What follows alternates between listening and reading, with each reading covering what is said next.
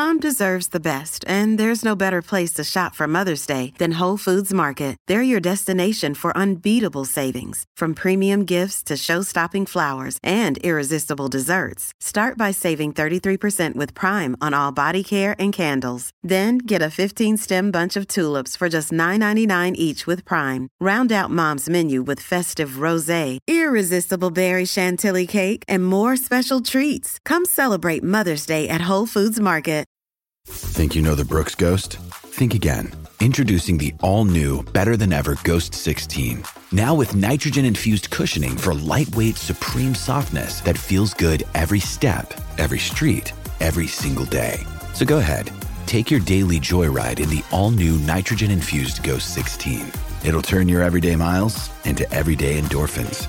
Let's run there. Head to brooksrunning.com to learn more. Welcome back. We have a bizarre shooting of a district attorney, good news on infant mortality rates, adios to a state park golf course, and a toilet paper budget buster. I'm Mike Morgan, and we're down in Alabama.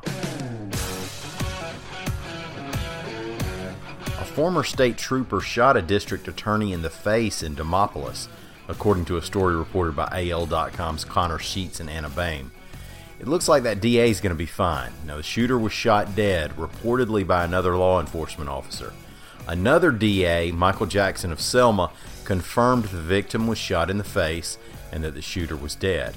Demopolis Police Chief Tommy Reese confirmed that Greg Griggers, the DA for Alabama's 17th Judicial Circuit, had been shot, treated, and released from a hospital. According to sources, the shooter was Stephen Smith Jr., who had been a state trooper years ago until he was apparently fired in 1996.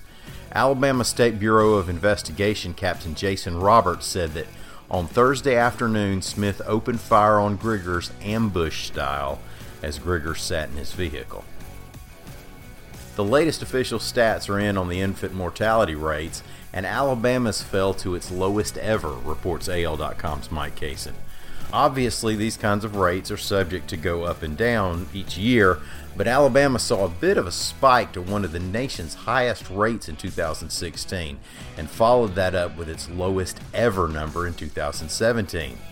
In 16, 9.1 infants per 1,000 kids under one year old died. In 2017, that number fell to 7.4 deaths per 1,000. State Health Officer Scott Harris notes that not nearly as many babies were born preterm with birth weights less than 1,000 grams. And for that, he partly credited outreach with providers about medication that can reduce the number of preterm babies and the steering of women with high risk pregnancies toward the right facility that can take the best care of them. Alabama typically runs higher than the national rate. National numbers aren't available yet for 2017, but the year before it was 5.9 deaths per 1,000 infants. There continues to be a disparity between white and black infant mortality, although for black infants the rate per 1,000 fell from 15.1 to 11.2, a pretty significant difference percentage wise. Now, here we hate to see another golf course bite the dust. If you've always wanted to play the golf course at Gulf State Park, or get out there one last time for nostalgic reasons, Lawrence Specker reports that you have until December 2nd to do it. That's when Alabama State Parks will shut it down. Officials say it's been losing money for years and that it simply faces too much competition from other local courses. The park system apparently worked out a deal with some other local courses to offer special rates to those who are camping or lodging at Gulf State Park, at least through February. Okay, look here. Those of us who shop at Sam's or another wholesale place and feel like we're loading up the wagon with winter supplies every time we go shopping know that it's really easy to buy too much stuff. I have a sack of rice at home that will probably feed my great grandchildren for a while. So it's happened to me. It's probably happened to you, and it definitely happened to the Marshall County Sheriff's Office. According to WAFF TV, the sheriff's office there accidentally ordered 24,000 extra rolls of toilet paper and 450 cases of trash bags. That's $22,000 worth of toilet paper and $9,000 worth of trash bags.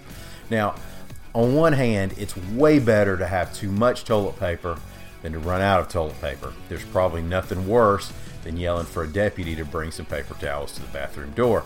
But on the other hand, the Marshall County Sheriff's Office entire 2019 budget for janitorial supplies is $15,000. So they've more than doubled up on that budget already.